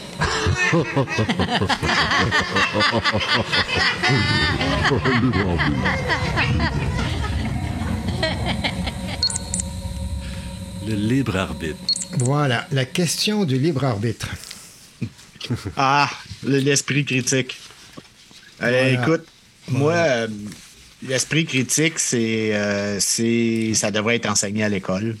Euh, on devrait avoir des cours sur la remise en question de tout ce qu'on nous dit, de tout. Il faut qu'on commence à, se faire se forger sa propre opinion euh, sur tout. Et donc, ça implique d'avoir un libre arbitre par rapport à toutes les décisions que tu vas prendre dans ta vie, particulièrement quand vient le temps de te rentrer des médicaments dans le corps. Mm-hmm. Et, le, et bien sûr, le sens des responsabilités aussi. Ah, bien sûr. Hein, c'est que... Ouais. Non, non, non, ben là, je pense qu'on en est rendu. On peut développer difficilement un sens des responsabilités sans liberté. C'est comme euh, on est responsable de rien de toute façon. Mais, mais je pense qu'on sous-estime euh, en ce moment l'éveil euh, des gens mm-hmm. parce qu'on s'en rend un petit peu moins compte. Mais ce que je me suis aperçu, c'est souvent les gens avec lesquels tu t'obstines depuis deux ans et demi, jamais ils vont avouer devant toi qu'ils se sont trompés. Mais quand c'est devant un tiers, hop, ça change. Parce que Mhm. quand je parle aujourd'hui à des inconnus qui sont quatre- quadruple vaccinés, euh, ils m'écoutent à cette heure quand je leur parle. Et euh, je me rends compte que probablement dans leur famille, là, ils continueraient à se battre pour ça, pourquoi ils, ont- ils sont battus dans leurs opinions. Mais, euh, mais donc, ça, ça veut dire que euh, les gens se rendent compte de plus en plus massivement. D'ailleurs, tu as les gouvernements en ce moment qui essaient de faire croire qu'il y a encore des virus de je sais pas quoi, là, Mhm. des, des variants ou je sais pas, en tout cas. Mais les gens se se masquent pas volontairement là, quand ils disent que c'est volontaire. Il y en a pas plus qu'il y en avait il y a, il y a trois semaines Ouais, ou un ça. mois. Ouais, effectivement. Donc, oui, puis euh, ça, ça veut dire que l'éveil, est, en avance. Ça, ça veut dire aussi que le libre arbitre et l'esprit critique est en train de faire son chemin. Et Ouais. euh, ça, moi, je trouve ça vraiment encourageant parce que ça veut dire qu'ils vont avoir de plus en plus de misère à passer leurs affaires. Puis c'est important, justement, à une époque où on en arrive euh, à des échéances pour euh, l'empreinte carbone, pour euh, l'identité numérique. Euh, c'est là où on, on va avoir besoin d'une masse critique réveillée pour refuser en bloc euh, ces, ces- ces projets-là. Ouais, Mais je pense qu'ils ils savent. Commencer à se regrouper, s'organiser un peu? Il y a, Ouais, il y a ouais, besoin d'organisation. Fait que, oui, ben, c'est, probablement même à cause de ça qu'en ce moment, tu as des gens qui sont probablement payés pour semer la zizanie là, parmi euh, Ouais. tout le monde qui sont un, payés. un peu de prospective. euh, comme Mm. tu dis, les gens sont, sont peut-être euh, un peu moins euh, un peu moins boqués. Penses-tu Mm-hmm. qu'il va se passer quelque chose avant les fêtes pour éviter que les, les familles se rencontrent et que les gens se mettent à discuter? Non. Non? Ils vont laisser Non, aller? je pense pas. Euh, Je pense que justement, ils ont fait un test puis euh, ça passe pas. Là. Euh, OK. Un peu comme la ils ont changé de stratégie, là. là. Ben, ils n'auront pas le choix parce que les gens embarquent plus. Ça fait que, tu sais, je sais pas si tu as remarqué, là, mais les couvre-feux, c'était Mhm. juste l'hiver. C'est pourquoi ils ont fait ça l'hiver, parce qu'ils savaient que l'hiver, ça causerait pas trop aux gens de Ouais, rester à la ça. maison puis pas sortir. Mais l'été, ils savaient que ça passerait pas. Donc, ils Ils ont n'ont pas il a ouais, pas eu de couvre-feu euh, l'été. Et, et donc, euh, ils- sais, ils vont pas essayer d'imposer des affaires qui coûteraient personnellement aux gens. Donc, le rendu là, je, je pense pas qu'ils vont On va peut-être avoir des parties de famille euh, avec des discussions mouvementées à Noël Ben, chez nous, ça n'a jamais arrêté. il y en a eu l'année passée, puis l'autre année avant aussi. Excellent. ouais. On a mangé de la dinde en famille, pareil, comme d'habitude. Ou presque. Là. Ouais. Fait que, est-ce que j'aborde. euh, Qu'est-ce qu'on fait? le prochain. Le prochain sketch? Ouais, on est prêt pour le prochain sketch? Donc, OK. le septième on, va, on va sauter, euh, on va sauter quelques petites choses. J'aurais aimé, bien sûr, qu'on parle des, euh, du, euh, du Canada, la convergence bio-numérique. Je pense que c'est important. Ah, ouais. Euh, donc, euh, je suis allé sur le site, euh, je l'ai trouvé en fait euh, sur euh, le site du gouvernement du Canada. Ouais, j'ai vu Et ça aussi. euh, Ouais. tu l'as vu aussi, la convergence bio-numérique. Alors, Mhm. euh, Horizon Canada est une organisation de prospective stratégique au sein du gouvernement du Canada qui a le mandat d'aider le gouvernement à développer des politiques et des programmes axés sur l'avenir, le leur en fait. Oui. Et ils vont définir la convergence des systèmes biologiques et numériques pourrait changer notre manière de travailler, de vivre et même d'évoluer en tant qu'espèce. Et là, on voit toute la portée d'évoluer Oui. en tant qu'espèce. Imagine-toi. Qui va gérer l'évolution de l'espèce? hein? Ça, c'est peut-être la question. Et à quelle fin? Je pense que... Moi, je pense pas qu'ils vont réussir à implanter grand-chose là-dedans. Euh, je pense que ça va rester à l'état de plan pour la plupart des, euh, des trucs. Euh, tu sais, il y a ce qu'on appelle souvent dans les conflits une ligne rouge. Et euh, je te dirais que la ligne rouge, pour la plupart des gens, c'est euh, à, à partir du moment où on va essayer de modifier ta biologie avec du numérique, donc avec des technologies qui sont forcément intrusives à l'intérieur du corps. Et ça, je ne pense pas que ça va, euh, ça va passer Ouais, le, si les gens le sont, sont au courant, ils se laisseront pas faire. Ils accepteront pas. Non, puis ils commencent à l'être de plus en plus. Donc, pour moi, c'est la ligne rouge, elle va être claire, là, et euh, tout ça va rester des plans euh, théoriques. comme. euh, D'ailleurs, oui, oui, euh, pareil, d'ailleurs, comme- je pense qu'ils en sont un petit peu conscients parce qu'ils disent nous voulons amorcer un dialogue avec un large éventail de partenaires et d'intervenants, mais ils ne précisent Oui. pas par rapport à la population, c'est-à-dire qu'on est exclu du débat. Oui, puis, euh, puis- eux. Oui, oui, oui, c'est ça. Puis il n'y a pas d'échéancier non plus. On veut amorcer un débat. Voilà. Mais tu sais, moi, je peux, euh, je peux tout de suite leur dire, ça ne donne rien. Parler d'autres choses. Là. Y a- y a- y a- les routes ne se refont pas à Montréal. Là. Essayez de vous en occuper de ça. tu sais, euh, euh, refaites le, le tunnel rapidement au lieu de, de faire un échéancier sur deux ans. Tu sais, qui s'occupent des affaires dont ils sont supposés de s'occuper. Euh, la convergence bionumérique, ils sont pas qualifiés pour le faire et c'est un projet que personne ne veut. Donc, parlez donc d'autres choses. C'est un genre de, de fantasme. Mais je pense qu'ils vont, bien. ils Oui. vont persévérer Oui. dans leur discours, évidemment. Ils vont persévérer dans ce but-là parce que coincés, il faut jusqu'à un certain point qu'ils continuent. C'est un peu la même chose avec la pandémie. Ils persistent Oui. parce qu'ils Oui, ne peuvent plus il faut- reculer pratiquement. Il y a un petit recul des, des- des médias. On sent un petit, petit affaiblissement. Ouais. Mais, tu sais, l'idéologie mondialiste là, que je dirais, là, tu sais, euh, mais qui, in- qui inclut aussi le- le- les transgenres, les woke et tout ça, là, tu sais, toute cette idéologie-là va mourir avec le mondialisme. Donc, euh, euh, et là, le mondialisme est, est non seulement en perte de vitesse, là, il est sur le bord d'un précipice, là, tu sais. Euh, au niveau géopolitique, au niveau du contrôle économique de la planète, là, le, le mondialisme est en train de s'éteindre carrément de sa belle mort. Et euh, la plupart des pays sont même placés devant des choix par rapport à est-ce que je continue dans un plan qui va foirer ou j'écrase, euh, j'écrase en écrasant la population ou je commence à travailler pour la population. Tous les pays européens là, sont placés devant ce choix-là en ce moment. Donc, euh, il donc, faut pas oublier que quand eux vont perdre la main et vont abdiquer complètement, ben, tous les autres projets qui découlent et qui font partie de leur idéologie sur le, le contrôle social, tout ça, vont s'éteindre avec eux autres aussi. Tu as l'air assez, con- confiant que la page du mondialisme est en train d'être tournée.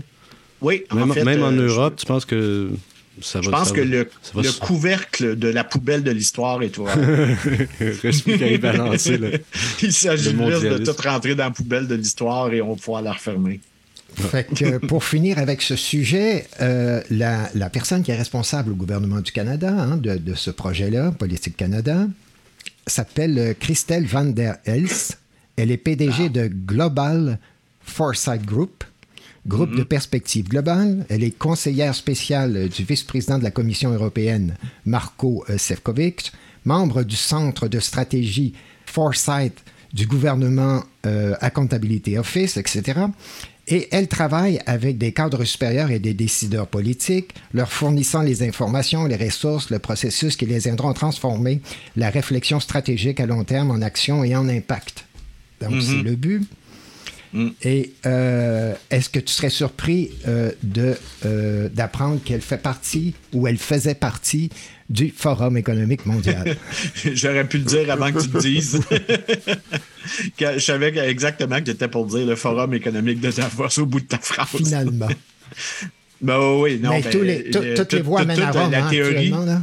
Tous les chemins Ouais, mènent à Rome ben- ou au Forum économique mondial.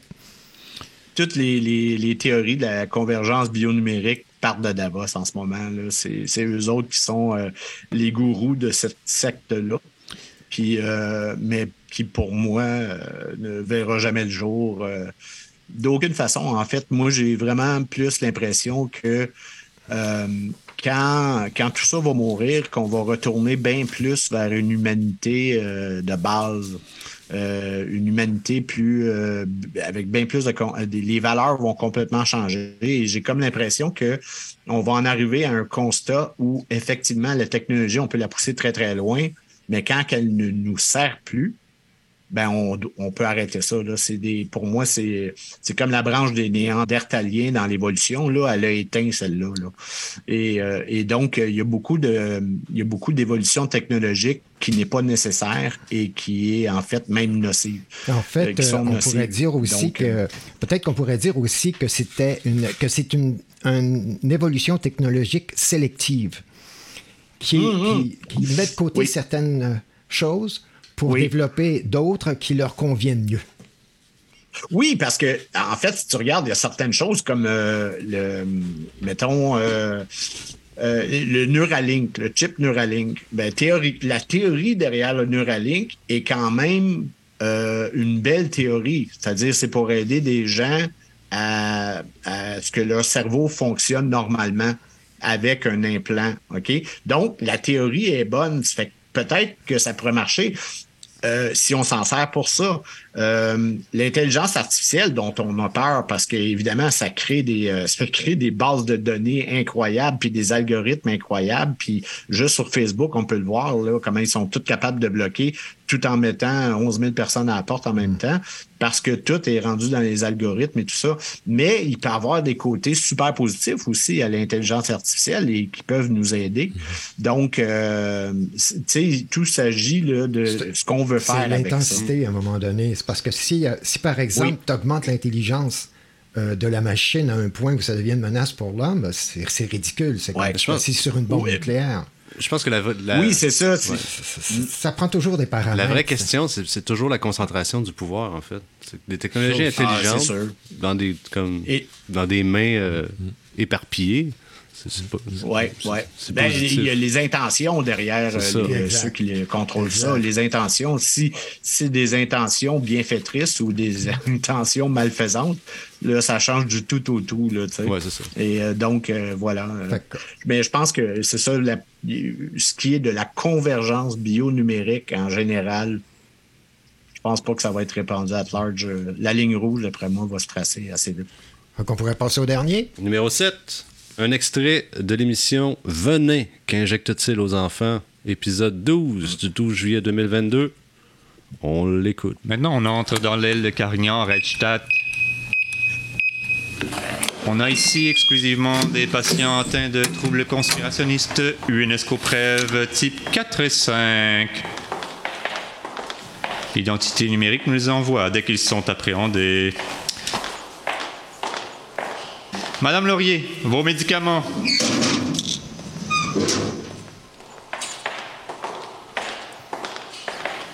Monsieur Trudel, vos médicaments.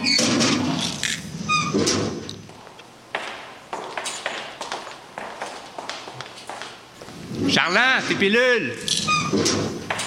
La cellule 101 est occupée par trois nouveaux patients. On leur a donné des micros, puis ils se tiennent tranquilles. Venez voir ça, c'est assez drôle. Pas besoin de médication. Écoutez ça, écoutez. Salut Masse Critique, Nicolas Binette au micro, en compagnie de Stéphane Côté et Jocelyn Côté. Bienvenue à ce douzième épisode de l'émission de Radio Masse Critique du 12 juillet 2022. Aujourd'hui, on revient sur le contenu des injections COVID-19, encore une fois. On fait un tour du côté des anticonspis et on contemple l'effondrement d'un monument mondialiste, les Georgia Guidestones. Oui, monsieur. Bonne émission. Est-ce que les Georgia Guidestones, pour toi, ça a été quelque chose de spécial? Est-ce que ça a été euh, significatif? Le répondrement, oui. Ouais, Est-ce que ça a ah, symbolique. symbolique? Euh, pour moi, c'était une valeur symbolique. Euh, en fait, c'est l'équivalent de Vercingétorix qui a été donné son bouclier puis ses armes au pied de l'armée romaine en 52, 52 avant Jésus-Christ. Et, et pour moi, c'est moi j'ai toujours eu l'impression, dans le fond, que les Georgia Guidestones ont été érigés probablement par la commission trilatérale. Euh, en tout cas, ou des membres de la commission trilatérale, parce que ça répondait beaucoup à, cette, euh, cette espèce de, mondialisation que, dont ils sont les vecteurs, la mondialisation économique dans leur cas, mais aussi euh, la baisse de la démographie, mm-hmm. donc la dépopulation, là, avec le 500 millions euh, de personnes, ce qui est des chiffres comme à l'époque romaine, pratiquement. en fait, je pense, j'avais été, j'avais été voir, c'était 1100 cucs, je pense. La population, c'était autour de 1100 quelque chose, où on était 500 millions sur la planète. Donc, euh, donc c'était médiéval. Oui, c'est ça. Et, euh, donc, euh, quand ça s'est écroulé, moi, je, c'était au moment aussi où je commençais à sentir, OK, leur plan ne fonctionnera pas. Là, là c'est à ce moment-là que je commençais à voir que c'est qu'il y aurait des gros, gros problèmes avec le plan. Puis tout à coup, pouf, les Glidestones qui tombent à terre. Tiens donc. Et, et évidemment, c'est surveillé comme monument, hein, on, s'entend. Et donc, euh, si euh, ils savent pas c'est qui qui a fait ça, c'est parce que c'est ils voulaient pas qu'ils le sachent. Pour lui donner de visibilité, quoi. Oui, c'est ça, c'est ça. Fait que, euh, pour moi, c'était ça. C'était un peu, c'était presque le signal d'alarme là, pour dire euh, c'est ce qu'on essaie de faire, là, ça ne fonctionnera pas. Il y a aussi le fait aussi qu'on essaie actuellement un peu de psychiatriser les gens Mhm. avec une escoprève. On essaie de faire en sorte que les gens qui critiquent, euh, se- on, on essaie de les psychiatriser. Là. Ils ont un problème. Etc., mais- Écoute, Hein? je te ramène au début la, ta première question de la première première question, ça concernait quoi? Contrôler le peuple par la peur. Euh, ils, psy- ils psychiatrisent personne, mais ils te font croire ça, par exemple. C'est ça, exactement. et, et- et donc, et donc euh, on veut te maintenir dans la peur, c'est-à-dire, tu as des pensées complotistes, ben, tu pourrais être psychiatrisé. Ouais, c'est ça qui pourrait t'arriver. Mhm. C'est la peur. C'est la peur. Il y a- évidemment, il n'y a aucun. euh, il y a aucune personne qui est de l'autre côté du narratif qui voudrait m'affronter euh, en public, en direct, euh, et qu'on parle de ces questions-là. là. Pourquoi? Parce que ça ne fonctionnerait pas, puis ils savent très bien. là. Il n'y a rien qui tient debout de leur côté. Oui, puis ces gens-là ne euh, vont jamais sur le fond. Ils ne questionnent jamais les, les faits. Jamais. Voilà. Dans le rapport Ben de- non, non, non, c'est ça, c'est ça. Dans le rapport de l'UNESCO Prève, il, il- il évite toute discussion scientifique réelle. Euh, la- à savoir euh, les, sta- les statistiques par rapport euh, aux effets secondaires du vaccin. Ils vont éviter tout ça et ils vont se concentrer seulement sur des thèses Ils sociologiques sont obligés de l'éviter parce que ça qui fait pas de favorisent leur point de vue. Et là, ils, ils ont fait une espèce de, de- de fichage des gens. Ouais. C'est ça. Hein, C'est ça. Fait que c'est. Ça. Mais, en réalité, euh, en fait, c'est c'est peut-être aussi euh, une mesure de rétroaction désespérée. C'est-à-dire, ça marchera pas, on va commencer à baquer, mais vous êtes mieux de pas vous révolter parce que sinon, on va vous envoyer dans les asiles. Donc, euh, vous êtes mieux de pas en parler. Là. Et c'est peut-être c'est peut-être une façon là, désespérée, mais la première affaire qu'il faut, euh, qu'il faut c'est arrêter d'avoir peur de toutes les niaiseries qu'ils disent. Tout à fait. Euh, Parler librement. Si ça sort de mainstream, oui, si, si ça sort de mainstream, c'est parce qu'on veut te faire croire quelque chose. S'ils sont Donc, rendus là, c'est parce que c'est l'inverse qui arrive, en fait. Euh, exactement, exactement. Donc, il faut toujours, toujours, toujours garder l'esprit critique Est-ce par qu'on rapport a à tout ce temps nous disent. d'aborder un dernier sujet? Je pense que. On, on je t'en donne le dernier. OK, tu m'en donnes un dernier, on se prend deux, trois minutes. OK. le- C'est parce que je pense que c'est important pour toi. Euh, dans le Mhm. dernier chapitre de ton livre, euh, La déprogrammation, euh, tu parles des moyens. hein, ben, je vais lire. Dans le chapitre final de la déprogrammation, tu proposes une démarche pour sortir du marasme et trouver une façon d'appliquer les changements que nous déciderons. Ouais. Alors, tu veux-tu nous parler un peu de cette démarche? Je pense que ça, ça te tient à cœur certainement. Oui, ben écoute, euh, la première, euh, j'en parle là-dedans, mais la première chose qu'il faut qu'on fasse, c'est que se rendre compte que nous, on est 99,99% du monde et que ceux qui veulent contrôler la planète sont juste 0,01%. OK? Donc, ils ont absolument pas le nombre de leur côté. Puis nous autres, ce qu'on a de la misère à se rendre compte, c'est que toutes les armées et tous les corps de police de la planète sont de- dans notre groupe, en réalité. Ils sont dans le même ma- ma- marasme, mais ce qu'ils défendent, ça leur profite pas à eux autres. Ça- et, et donc, euh, à un moment donné, il faut que tout le monde, euh, que les ceux qui ont des militaires, des policiers dans leur famille, que tout le monde, là, quand il y a un éveil collectif, ben qu'ils leur en parlent à eux autres aussi, parce que évidemment, l'armée sert à les brainwasher, puis ils sont pas toujours au courant de ce qui se passe à l'extérieur. Ce qui est de moins en moins vrai quand même, parce que euh, on a vu que l'armée américaine, entre autres, là, euh, les soldats, le simple soldat, se réveillait pas mal par rapport à ce qui se passait euh, en réalité. Donc, ils sont pas mal au courant de ce qui, de, de la réalité des choses et euh, probablement que leur réveil se fait au même rythme que le reste de la population. Euh, et euh, donc, ça, ça veut dire qu'une fois que le 0,01 des gens euh, ne contrôlent plus les armées et les policiers, ils sont finis. Ils sont finis et on va pouvoir les, euh, les mettre dans la poubelle de l'histoire et refermer le couvercle euh, à ce moment-là. Donc, ça, j'en parlais de- dans des programmations.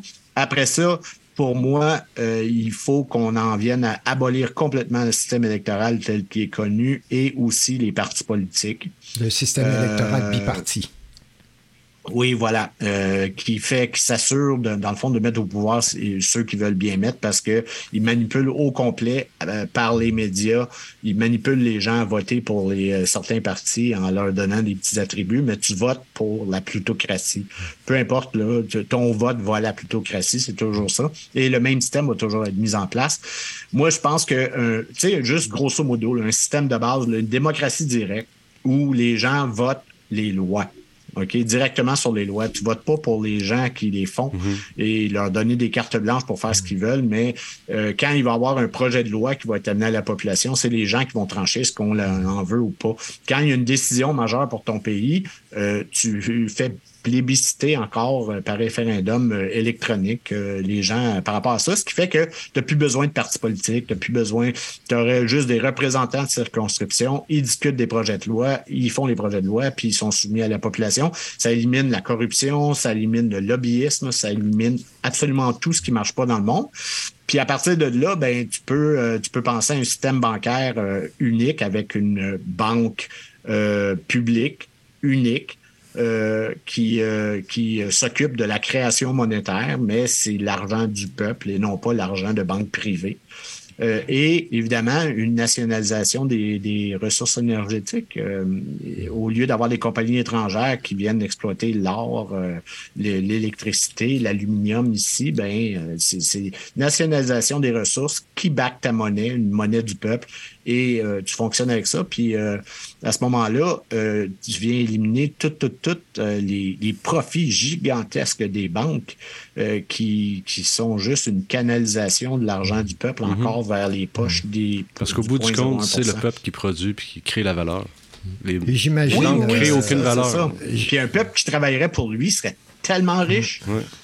On s'en rendrait compte si, euh, si 50 de notre capital n'appartenait pas à 0,01% du monde, tu peux-tu imaginer ce qu'on aurait? Oui, c'est pas juste ça, c'est euh, le, comme le taux d'exploitation sur la valeur qu'on produit. On est, notre salaire ne représente que 10-15 de, de la valeur produite. Le reste, c'est absorbé par le capital, par les, ben oui, ben oui. Puis là, ben, on pourrait parler de plein d'autres choses après, c'est-à-dire, hey, on va recycler. On va vraiment recycler maintenant. On va ben, arrêter de surexploiter. On peut se mettre à faire absolument tout ce qu'on veut. On a, les moyens, on est capable de construire tout ce qu'on veut. Il faut juste s'organiser pour le faire et arrêter d'attendre après les investissements du gouvernement. Évidemment, c'est euh, sans l'usure c'est sans l'usure, euh, ça c'est vraiment important de, la mettre de côté. Puis, euh, puis c'est cette usure-là qui fait qu'il y a une classe de, personnes qui peuvent se permettre d'être des plutocrates qui mhm. dirigent et qui achètent les gouvernements et qui font passer euh, tout, tout, tout ce qu'ils veulent. Donc, eux autres, évidemment, là, en ce moment, ils ont peur de perdre le contrôle sur, sur la planète. En fait, ils l'ont déjà perdu, là, en quelque part.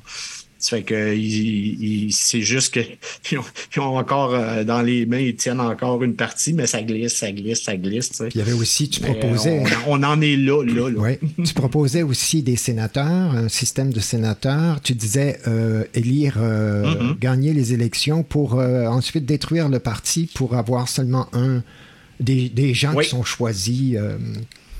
Oui, moi j'avais pensé même, c'est-à-dire se servir du système-là pour, euh, pour essayer de prendre le pouvoir et le changer, changer le système mhm. après. Euh, mais évidemment, euh, quand tu regardes comment ça se passe en ce moment, ben, il triche, puis il triche, mhm. puis il triche. Fait que, en fait, il faut juste qu'on se croise les doigts pour que le mondialisme meure de sa belle mort ce qui nous amènerait dans un monde multipolaire et où le nationalisme et l'autodétermination des pays vont être respectés. Puis à ce moment-là, ben là, tu peux avoir des vraies élections, des vrais référendums, euh, des, et qui nous permettraient de, choisir le, système et le modèle euh, politique qu'on voudrait avoir. Hmm. Ça me semble un bon programme. ça. Hey, un, beau, un beau programme. J'aime ça faire un beau programme. Faites un très beau programme. J'en ai fait toute ma vie. C'est sûr que ça, ça, va déplaire à des gens quand même qui ont quand même les moyens de, de se prémunir. Ouais, mais ça, dépla c'est sûr, mais ça déplaît juste à 0.01. Oui, c'est ça. Ils sont petits, mais ils ont les moyens. Oui, oui, ils ont les moyens. Ben, ils ont tous les moyens. Tant qu'on obéit, on, on a encore probablement pour quelques années là, dans une espèce de transition euh, chaotique. Euh, oui. Ben, la fin d'un empire. Voilà. Euh, La, fin de l'Empire romain euh, durait Ouais. un siècle, Ouais, quasiment, là, avec des soubresauts, tout ça. Mais je pense pas que ça va durer un siècle. là. Je pense que le- la, la transition vers le monde multipolaire se fait à une vitesse euh, fulgurante. C'est bon, t'es optimiste? Donc, euh, ah, oui, oui, oui, oui, je suis vraiment. Je suis optimiste dans l'ensemble, toujours. Je suis optimiste sur la finalité. Je suis pas nécessairement optimiste pour la- cet hiver. Ça se fera pas tout seul, ça. euh, Il y a beaucoup, il y a beaucoup de Non, travail. Je pense ça. que les gens vont Beaucoup de devoir réalisations s'impliquer à aussi. hein. Les gens vont devoir s'impliquer. euh, il va falloir que le, le groupe augmente, que la conscience euh, des réalités soit Beaucoup de paradigmes à remettre en question, beaucoup de discussions euh, houleuses à avoir. Mais on va passer par Ouais, une- non, mais c'est probablement par une période de chaos assez prononcée. Ouais, mais ça va être Oui, un chaos ben, fertile. On, on est dedans déjà. Oui, oui, oui. C'est un chaos qui va être fertile. Mais, ouais. mais pire, là, avec la crise économique qui s'en vient, avec, euh, Avec, tout avec ça, la pénurie. euh, et les effets de la Oui. crise sanitaire, etc. Exact. Ouais. Les vaccins, les effets Ben, eux autres, je pense que euh, ils- ils se disent qu'en créant une pénurie et des famines et peut-être même des gars, ils se disent que les gens qui vont qui risquent d'avoir envie de les ramasser vont être au moins moins nombreux. je pense que c'est quelque chose comme ça, il y a un calcul qu'ils sont en train Ouais, de faire. ouais. Je je sais pas trop. Mais euh, mais je sais pas, euh, ça, ça, ça peut finir plus vite qu'on pense. Je- je- on en a peut-être pas pour euh, le restant de nos vies. là. Je veux dire, ça, ça va, moi, je pense que ça va aller pas mal plus vite que Oui, ça. oui. Je pense que même d'ici une couple d'années, on va voir un changement euh, gigantesque. On le croit aussi, on tout- pense aussi que Ouais, ouais, on quelques années, peut-être cinq ans. en fait, la, structure, la structure du système est assez bric-à-brac. C'est assez euh, ramanché. là. Fait que ça tient sur, sur peu de Ouais. choses. là. Quand, quand ça, ça tombe d'un côté, ben, le reste a tendance à, à pencher de ce côté-là. Ouais, ben tu sais, tu as des accélérateurs de fin d'empire comme Poutine et peut-être Mhm. éventuellement un retour de Trump qui pourrait euh, changer du tout au tout là, la dynamique euh, dans deux ans. Mhm. là. Donc, euh, et euh, ça pourrait, ils pourraient ensemble mettre un point final là, euh, au mondialisme. Donc, Contribuer à accélérer le, Oui, c'est ça, ça. On va voir, on va se croiser les doigts, puis en attendant, mais je pense qu'on a le devoir d'être heureux, d'arrêter d'avoir peur et, euh, et euh, de continuer de se battre avec le sourire et de vivre. Et, euh, et je pense que c'est la meilleure affaire. Là. Eux autres, là, ce qui les fait plus chier, c'est du monde qui ont du fun, puis du monde qui sont heureux, puis du monde qui s'aime, puis du monde humain. Là. Ça, ça les écœure, là, solide. C'est dans notre devoir de Tu continuer. es un bon ça. représentant de, Ouais. cette, euh, de cet Oui, archétype. ouais. ami. Ben, D'ailleurs, il faut que j'aille m'occuper de mes. Ça fait que... Merci, Ben, Sylvain. merci, oui, On, Merci es- on beaucoup. espère que ça va donner en- envie aux auditeurs euh, et euh, de s'engager. ouais, de, ben, de regarder tes livres, hein, de Ouais. commander tes livres, t'intéresser Ah, ben, à c'était ce que parce que c'est important de comprendre ce qui se passe derrière pour savoir où est-ce qu'on s'en va avec ça. Puis on voit que c'est Ouais. pas nécessairement euh, décourageant, qu'on peut garder l'espoir malgré tout ça. Ouais. Ah, Euh, absolument. pas garder l'espoir, mais, j'ai hâte de recevoir. être euh, positif, tu sais, être optimiste. J'ai hâte de recevoir mes coronavirus. Oui, On va te les envoyer par la poste. D'ici 4 à 6 semaines. Pour, euh, pas de problème. Ouais, bon. Pour amplifier ton système immunitaire. euh, Ouais, ouais, écoute, Fait euh, que- j'ai- j'ai- je crains tellement ce virus. Merci ben, beaucoup, merci encore. Sylvain. Ça a été très agréable et à une prochaine fois. Super. Salut, salut, Ciao. Sylvain. Ciao. C'était le fun, hein? Très agréable. Très agréable. Cool. Juste pour vous rappeler, la censure fait rage en ce moment, donc abonnez-vous directement sur notre site pour avoir les notifications par email dès qu'on publie une nouvelle émission. Il faut aussi nous suivre sur d'autres médias sociaux, VK, Telegram, Mastodon. On est maintenant sur Truth Social. Oui. entre autres alternatives, allez sur notre site, puis euh, tous les liens sont là. Et n'hésitez pas à nous soutenir par un don si vous croyez que notre travail est utile. À une époque où les médias sont à la solde du gouvernement, la véritable information repose sur des petits médias indépendants comme le nôtre et de nombreux autres que vous pouvez encourager aussi. Suivez-nous sur notre site radiomascritique.tk. Merci, passez de joyeuses fêtes. À bientôt. bientôt. À la prochaine.